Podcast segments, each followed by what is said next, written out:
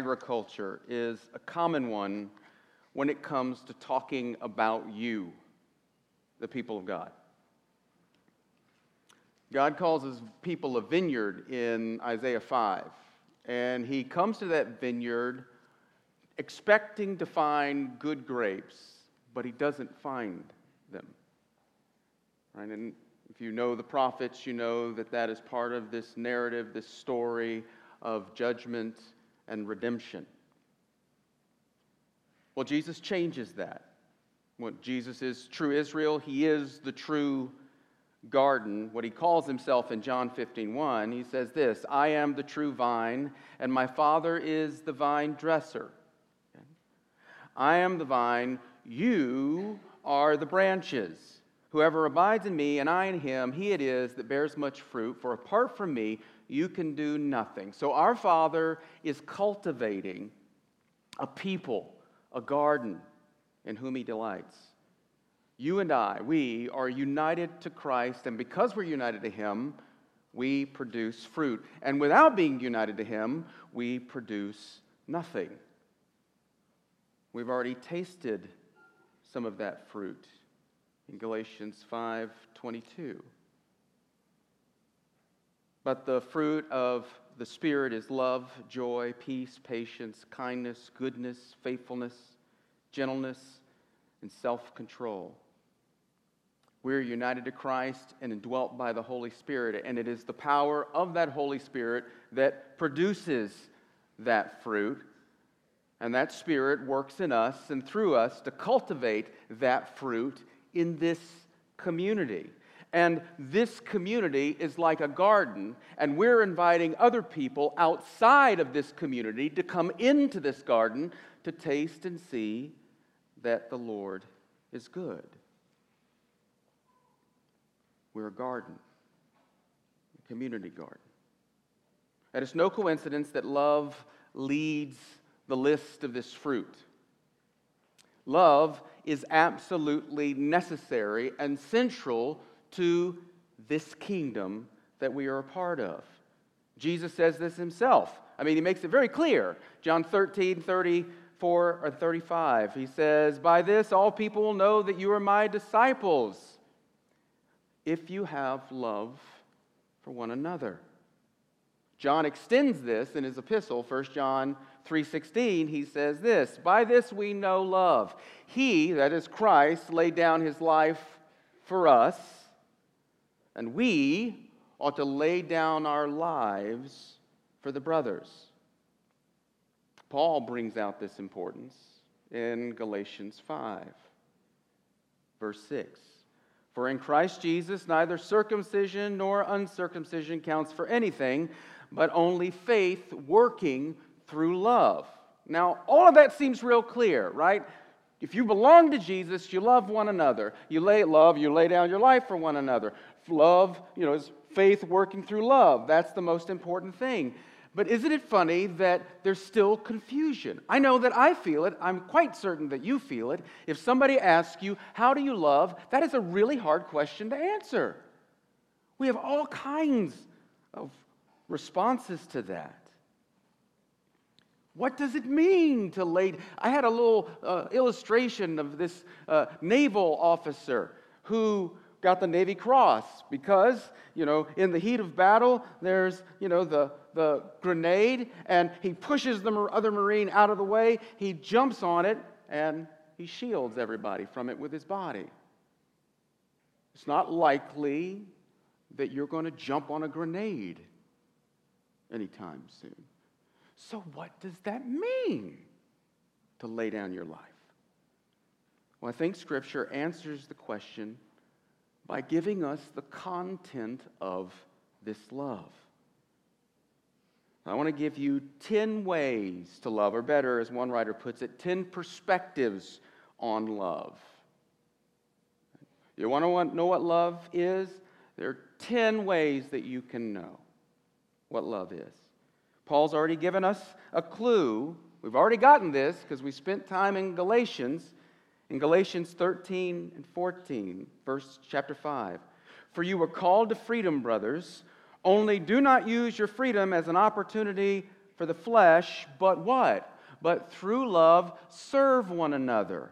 How? Verse 14 For the whole law is fulfilled in one word you shall love your neighbor as yourself. Do you know where I'm going yet? Hang on, two more. Romans 13, Paul's a little bit clearer. 13, 8, 8 and 9, he says, Owe no one anything except love each other. Why? For the one who loves another has fulfilled the law. For the commandments, you shall not commit adultery, you shall not murder, you shall not steal, you shall not covenant, and any other commandment are summed up in this word you shall love your neighbor as yourself. Love does no wrong to a neighbor, therefore, love is the fulfilling of the law. Or he does it in Ephesians 6, too. I mean, and you couldn't get any clearer than this. He says this Children, Obey your parents in the Lord, for this is right. Verse 2 Honor your father and mother. This is the first commandment with a promise that it may go well with you and that you may live long in the land. Paul did two things in Romans and Ephesians. He just applied the what's called the moral law, the 10 commandments to you to us. I mean, he did, he couldn't have done it any directly. I mean, that's the way Moses would have done it. He applied that moral law to you. And he did something else. He's shown the connection between law and love. If you love, you fulfill the law. And as you live out the moral law, the Ten Commandments, guess what? You are loving. That's the way that you love. As one writer said it, we do not then believe that God's commandments are replaced by love. Rather, love fulfills the commandments. You've got 10 ways to love clear content so that you can know am I loving? And I want you to think about this in terms of, and this is horrible because I'm terrible at this, right? Why don't you think about this in, in terms of like multiplication tables, right? If you don't, if you, if you don't know multiplication tables, then, well, calculus is going to be really hard, right? And maybe for some of you that do know your multiplication tables, calculus is off the table. But you get the point. This is the basics, right? 10 ways. Now, I say it's the basics. It's going to be, it gets kind of sophisticated and complex. It can still get, but you've got these basic ways of what it means to love. So, Will, I'm going to I'm going to get all of these so that you can go watch football. we'll be done by then. They, they don't play till 3 something. Somebody told me. I don't care. The way we love, right? First, we got to start with God. First, we're going to do the traditional thing. The first four commandments, right, are, are, are vertical, the last six horizontal, but that's not the way that it's going to play out entirely because you're going to see a mixture of these things. But we'll start with God because we have to start with God because we don't have love without God. He is love. So, first, the first way you love, no other gods. Exodus 20, verse 3. You shall have no other gods before me. You have the God of the Bible as your God, the triune God, the Father, the Son, the Holy Spirit, one God. You love Him with your whole being. That's what Jesus said, Matthew 22. He said, You shall love the Lord your God with all your heart, with all your soul, and with all your mind. This is the first and great commandment. He's endorsing this structure of this one, these four being about loving God. We do this in a number of ways, and, and one, of the, one of the sources that I'm relying on here, it, there's been a lot of work in church history on the Ten Commandments. It is sort of stock, it is Christian ethics. And there's been a lot of development. I kind of looked to the larger, the Westminster Larger Catechism because the answers to those questions are like this long, but they do something really interesting, right? They sort of give some ideas, some rules. Here's how, here's how Scripture actually does the Ten Commandments, how it, how it negotiates the Ten Commandments. And just here's one of them, right? Is that whatever is denied in the, the command contains also in it its affirmations.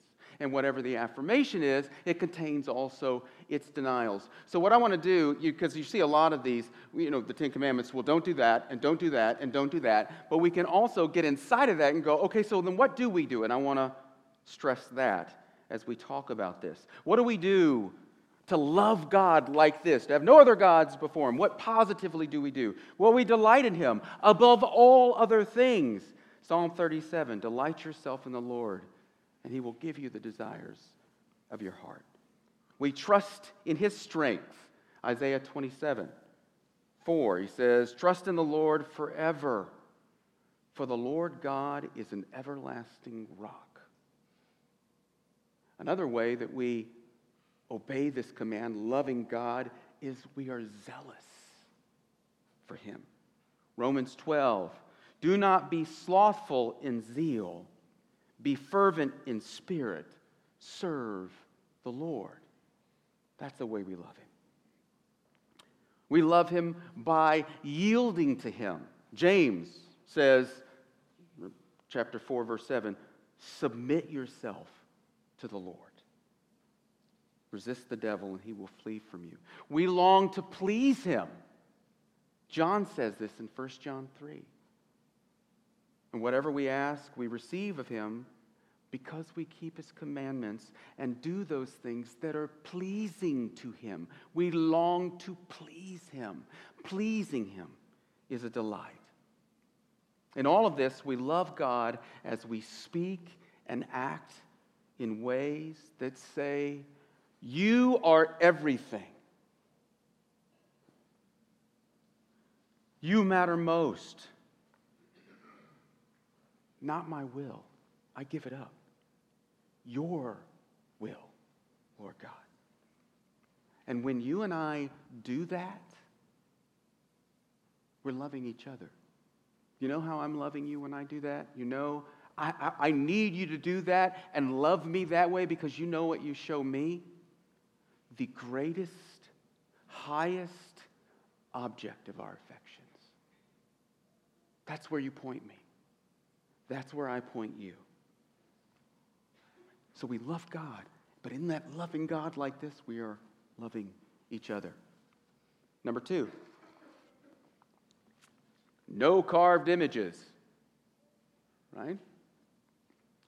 Exodus 20, verses 4 to 5, I think. You shall not make for yourself to carve image or any likeness of anything that is in heaven above, or that is in the earth beneath, or that is in the water underneath.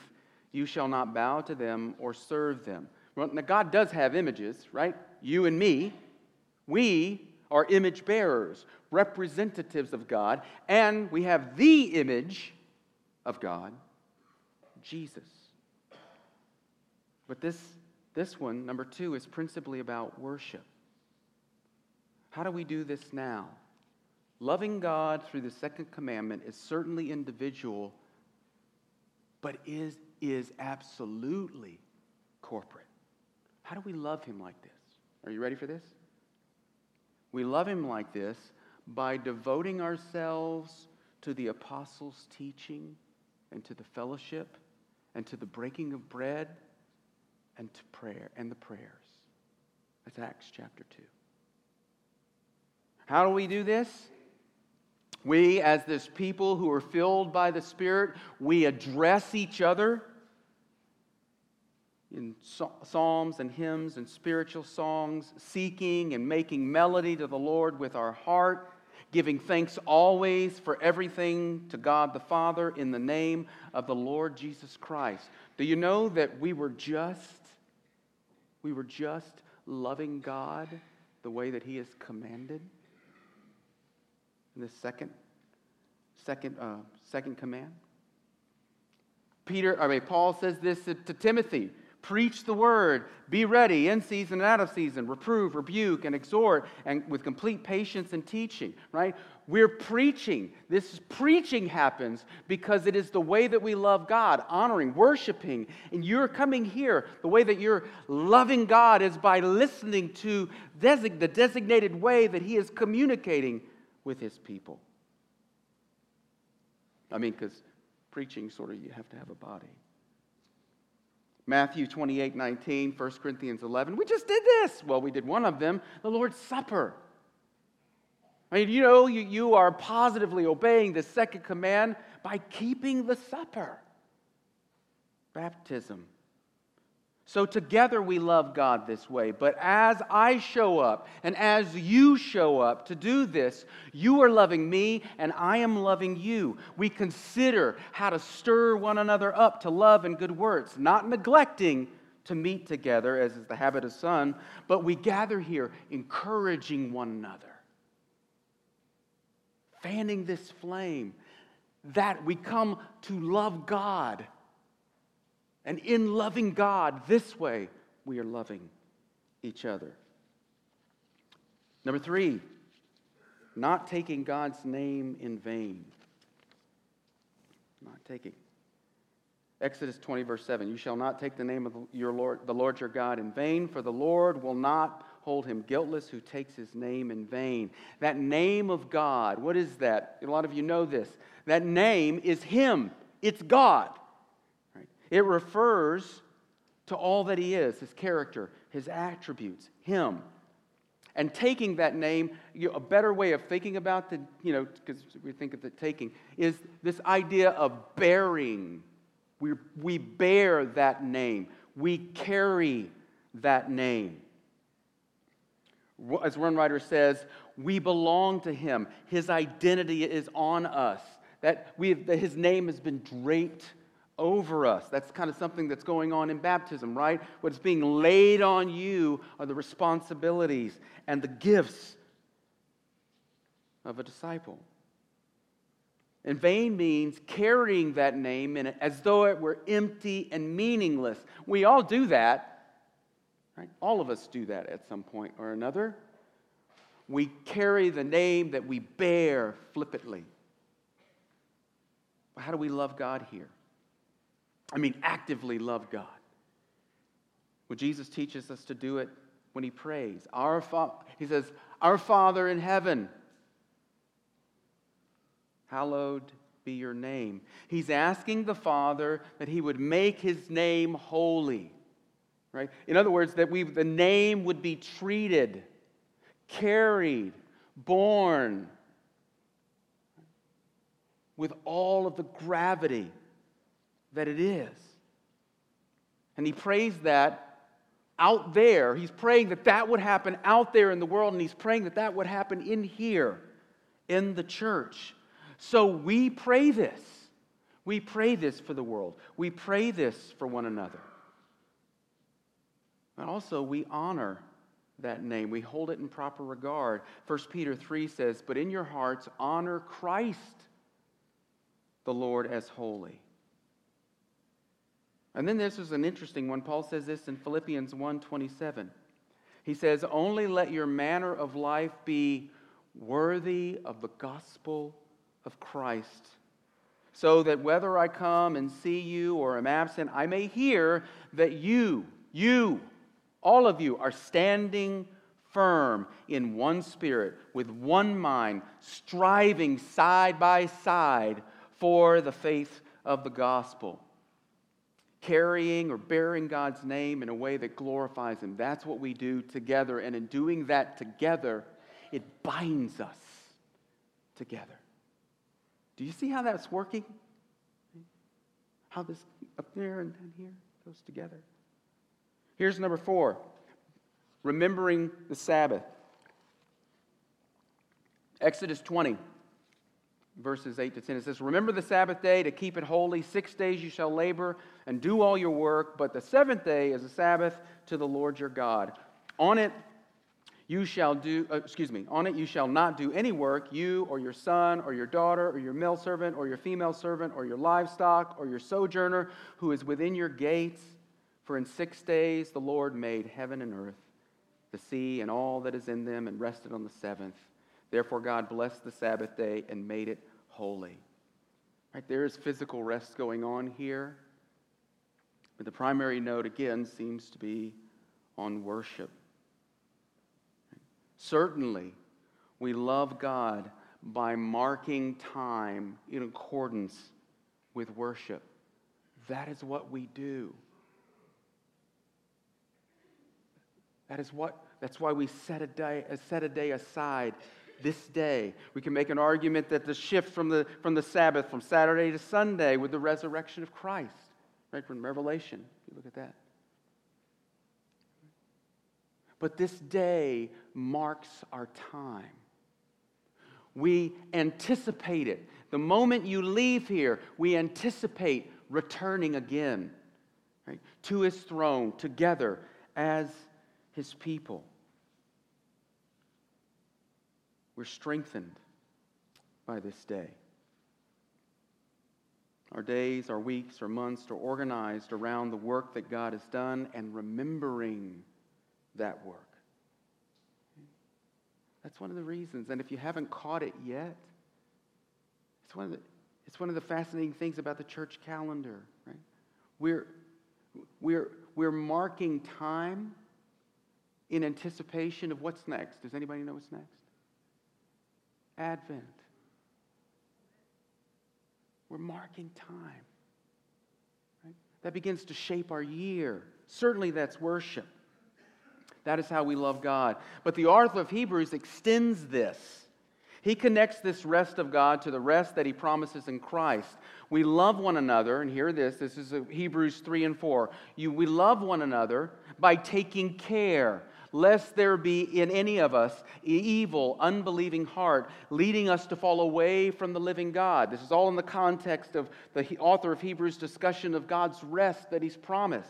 He's saying they didn't make it into that rest, but that rest hasn't come yet or hasn't complete. It was complete in Christ. We exhort one another every day, as long as it is called today, that none of you be hardened by the deceitfulness of sin. We strive together to enter that rest so that no one may fall by the same sort of disobedience. And we hold fast to our confession, to our high priest, Jesus, the Son of God, together.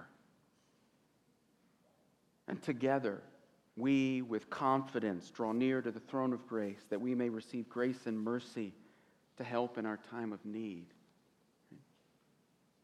We're obeying that fourth commandment by doing that with each other. Those are, that's the first table, right? That's the, the vertical. Loving God. Again, you've seen, though, that loving God includes me loving you. But now we go to the second table, loving your neighbor. Here's one that all the parents will like. Five, honor your father and mother. Do you get that, kids? Honor your father and mother. Certainly, that is about parents. But those terms, father and mother, they get used more broadly than that in the scriptures. They get used to refer to terms or reference things like the superiority of age, the superiority of giftedness, the superiority of authority, whether that's in the family or the church or civil government. So the category is applicable in a broad way. You've got these implicit relations in there that you have to have, and this is sort of the way that it works. There is someone over you. There's probably somebody under you. And that also implies that there's somebody beside you. But we honor God in this, we, we obey God and we love Him and we love one another in all of these ways. In the civil government, 1 Timothy 2. First of all, then, I urge you that supplications, prayers, intercessions, thanksgiving be made for all people, for kings and all who are in high positions. Do you know that a couple of weeks ago, we, well, we, we, we, I think we obey this more than just a couple of weeks ago. But a couple of weeks ago, we did this in an explicit way when we prayed for a judge. You get, that? That's, that is who this is talking about, too. in the church. Remember your leaders, those who spoke to you the word. Consider the outcome of their life, way of life and imitate their faith. Or Paul says this to Timothy let no one despise you for your youth, but set the believers an example in speech and conduct, in love and faith, in purity. So there's this back and forth. All right, so what that means, what that obligates, is those, the elders, right, they love by setting this example. We love them by considering that example, by acknowledging it, by seeing it, being moved by it. In the family, this is an interesting one, an application of this. 1 Timothy 5 8. But if anyone does not provide for his relatives, and especially for members of his household, he has denied the faith and is worse than an unbeliever providing for relatives, especially those of your household, that's sort of a, like a top down kind of thing. Right? Well, you think about it here. It's, you know, you had somebody up here, and here's their household, and they're responsible for all these. Well, parents, that's you're responsible for your household, but some of you have business, people in your employ, right? And you you act like fathers, you act like mothers by providing for them as you ought. We're going to come back to that in just a, just a bit. And then mutually this happens, right? Remember the implied relations. Philippians 2 3, do nothing from selfish ambition or conceit, but in humility count others as more significant than yourselves. Let each of you look not only to your own interests, but also to the interests of others. Those are the positive ways that we love each other in accordance with this command. This is just a sketch. Here's number six. You shall not murder. You say, well, that's easy. Is that not easy for y'all? I mean, really, like y'all were just looking at me like,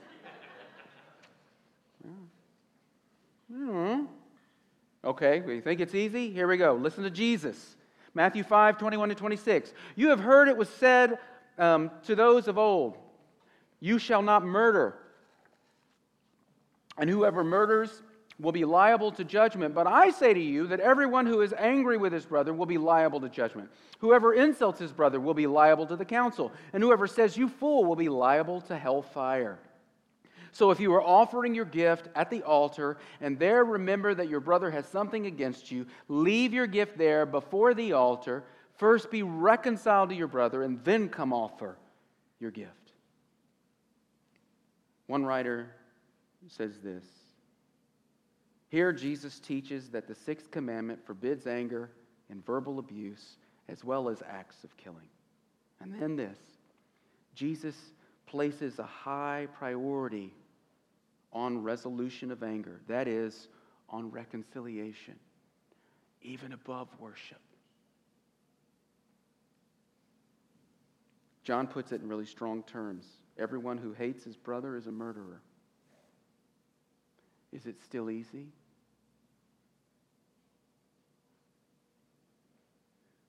Physical murder starts in the heart, and by moving it in this direction, I think that it opens up the way for us to see how other virtues, other Christian virtues, actually are active ways of obeying this command don't murder.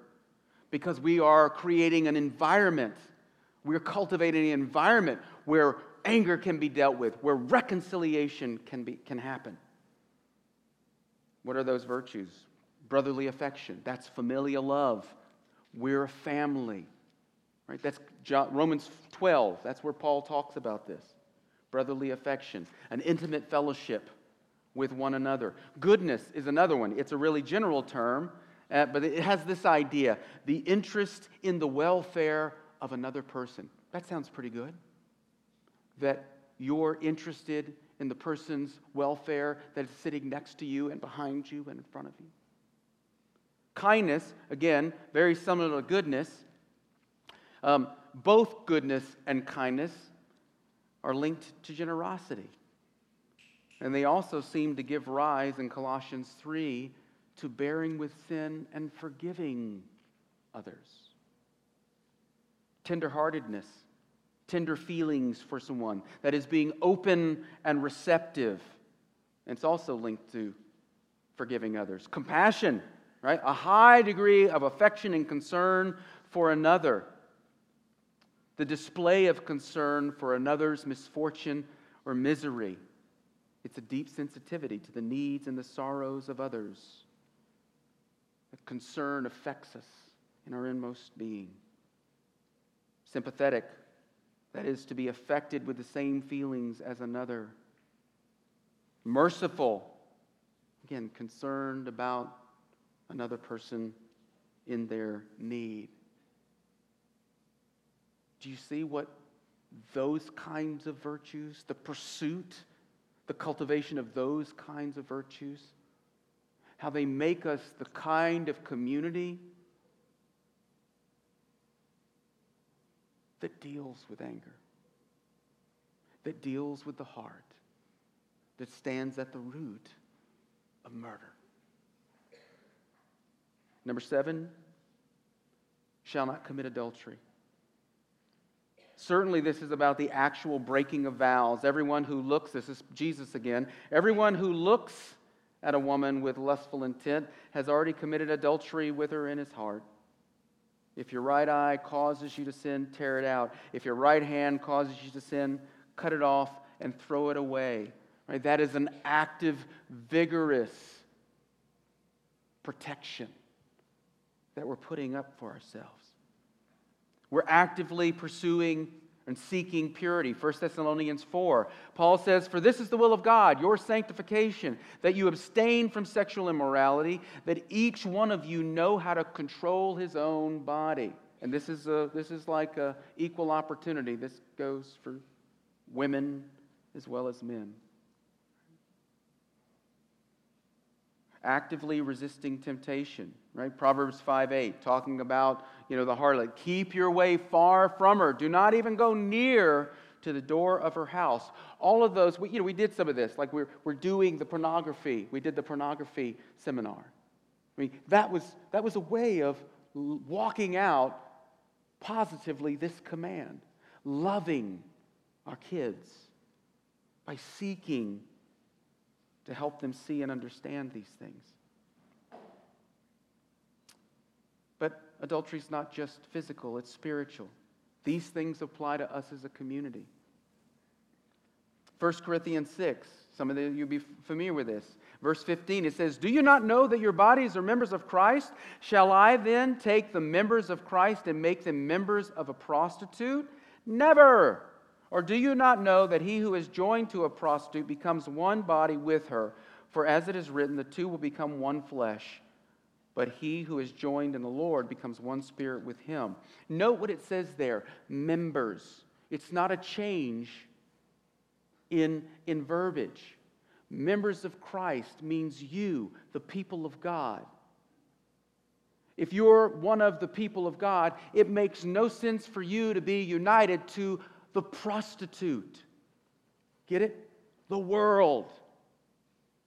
And we love each other when we help each other guard against uniting with the world in a way that does not make any sense as one who belongs to Christ. Number eight, no stealing. Verse 15 of chapter 20 in Exodus, you shall not steal. I'll just say uh, a couple of things about this. Um, uh, You'll love this one. Romans 13, 7. You know how to, you obey this one? You know, how you. Pay to all what is owed to them. Taxes to whom taxes are owed. Revenue to whom revenue is owed. But it's not just monetary. Respect to whom respect is owed. Honor to whom honor is owed. We actively obey this command, not stealing. by giving money to who it belongs to, but also esteeming others as we ought. Maybe one way of thinking about this too is, right, we go back to uh, we are image bearers. I owe you respect on that basis alone. You are an image bearer of God. That means inherent dignity. And this links up, I actually, I think, with the, um, with the, the stewardship series, right? Another way that we actively do this, and we're going to hear more about this, is Proverbs 27. Know well the conditions of your flocks, give attention to your herds, for riches do not last forever. That's an active way of obeying this command. And then, nine, no false witness. You shall not bear false witness against your neighbor. How do we actively love each other this way? 1 Corinthians 13, 6. Love doesn't rejoice at wrongdoing, but rejoices in the truth. I do you good. You do me good by rejoicing in the truth. That means pointing out error. I don't do you good. You don't do me good when I don't point out error to you. Or how about this one? This is more familiar. This, this is, you know, we're rejoicing and we're speaking, right? And this goes with this. Therefore, having put away falsehood, let each one of you speak the truth with his neighbor. But here's why. Listen to this. For we are members of one another. We are a people. That is the basis, right? That is the ground motive for me speaking truth to you and you speaking truth to me. How about this? Another way that we do this, where we, we obey positively this command to not bear false witness, is we seek public justice. Listen to Proverbs 31, 8 through 9. Open your mouth for the mute, for the rights of all who are destitute. Open your mouth, judge righteously, defend the rights of the poor and needy. Actively, we love that way. And then again, 2 Corinthians 2 4. Paul says, For I wrote to you out of much affliction and anguish of heart and with many tears. He's talking about, again, pointing out error. Not to cause you pain, but to let you know the abundant love that I have for you. That's the way that we love each other. And lastly, 10 is coveting, right? You shall not covet your neighbor's house. You shall not covet your neighbor's wife, or his male servant, or his female servant, or his ox, or his donkey, or anything that is your neighbor's. How do we positively do this? Well, 1 Corinthians 13 4, let's just say this first. It says, Love does not envy or boast, it is not arrogant or rude, it does not insist on its own way, it is not irritable or resentful. Envy, resentment, boast, arrogance, insistence, these are poles that are opposite of what is the positive uh, uh, command here contentment. Contentment. I don't look at it as either you are lesser than or more than me, which makes you someone either to pull down or hold down. I don't do that. That's not the way of love. What do I do? What do we do for each other? Well, one of the things that we do is we remind each other of the reality of our estate as human beings. You know what that is? Paul says in 1 Timothy 6 6, but godliness with contentment is great gain. Why, Paul? You ready for this? Here is the truth, right? You didn't bring anything into this world and you ain't taking nothing with you. That is the truth. But you and I act like we stepped into it. and we act like we're taking it with us. I mean, this is really interesting. And I don't know where to put this exactly. We act like we deserve something. I mean, ask, how often, how, are, how often do you find yourself living your life like you deserve something? I mean, I, I and I get the money. I mean, I, you know, you're working, and yeah, you got to pay me. We just talked about that. But I mean, on the whole, that you and I, we act like God owes us.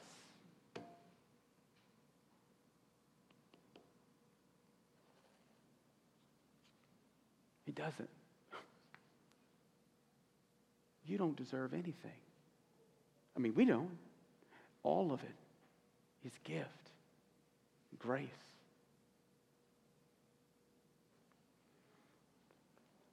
Here's the other way we love each other pointing each other to true hope. Hebrews says, Keep your life free from money and be content with what you have. Why? For he has said, I will never leave you or forsake you. That is your hope. You can't do good to somebody better than that, to remind them of where their real hope is. I mean, that works when it's bad. That works when it's dark. It's true when it's dark.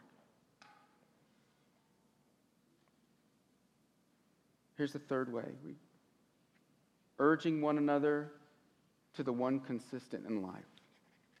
And this is hard. Because I think some of y'all, I know some of you are going through some hard stuff. I mean, just because you've, you've talked about it.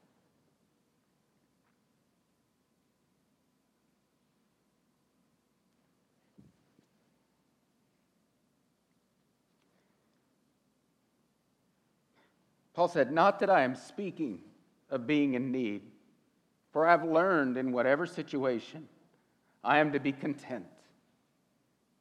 listen to what he says. I know how to be brought low, and I know how to abound.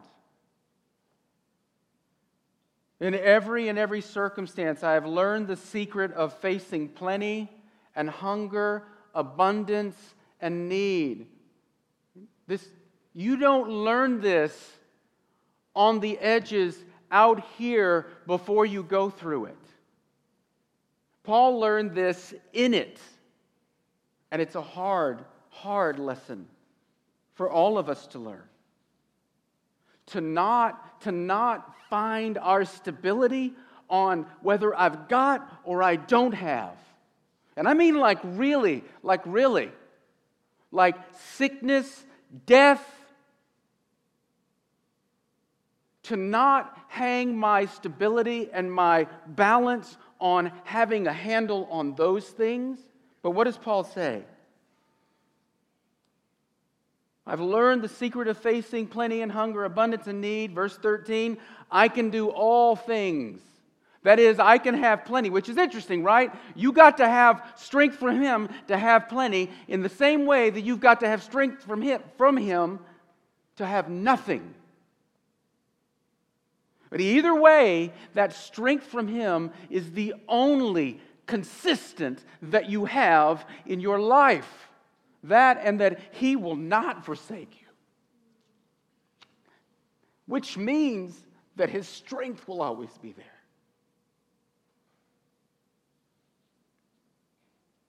And I think that other way we do this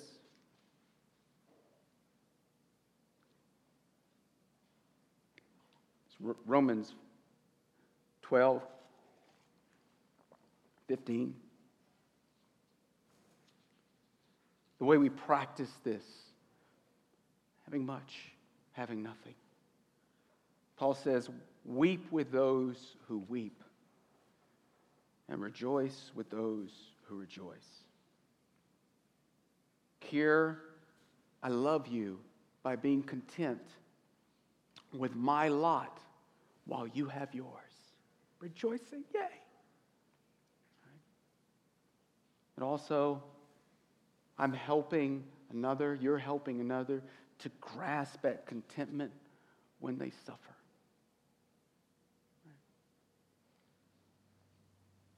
People of God, these laws originally were given in the context of redemption. I left this out, Exodus 20, verses 1 to 2, and it said, God spoke all these words, saying, I am the Lord your God who brought you out of the land of Egypt, out of the house of slavery. That's the context that these laws were given in. It's the context of redemption. And that redemption was grounded in something that came long before it. Kyle talked about this already. It was a promise. That redemption had nothing to do with them, it had nothing to do with how good they were. It had everything to do with God's faithfulness to his promise to Abraham to redeem them, to bring them out. That's the context that these laws were given in. So it was never about salvation by doing good enough. But we are the recipients of the fullness of that redemption, the fulfillment of those promises. It is from that place in the kingdom of his Son Jesus Christ as those who are forgiven. Right? It is out of that renewal that we seek to obey these, these laws, this moral law that we've been given. Colossians 1:13 says God he has delivered us that is the Father has delivered us from the domain of darkness and transferred us to the kingdom of his beloved son in whom we have redemption the forgiveness of sins. Those are the people. You, united to Christ, empowered by the Spirit, that seek to love God and love each other the way that God has laid out for us in His Word. It's not all that God has said about how we deal with each other but it's a place we better start. Let's pray. Father, again, thank you for your goodness, your mercy to us. We thank you for giving us clarity and guidance on what it means to love you, what it means to love each other. Would you please take these, these feeble words do something with it in us as a people. Cultivate in us the kind of fruit of love that pleases you. We pray this in Christ's name. Amen.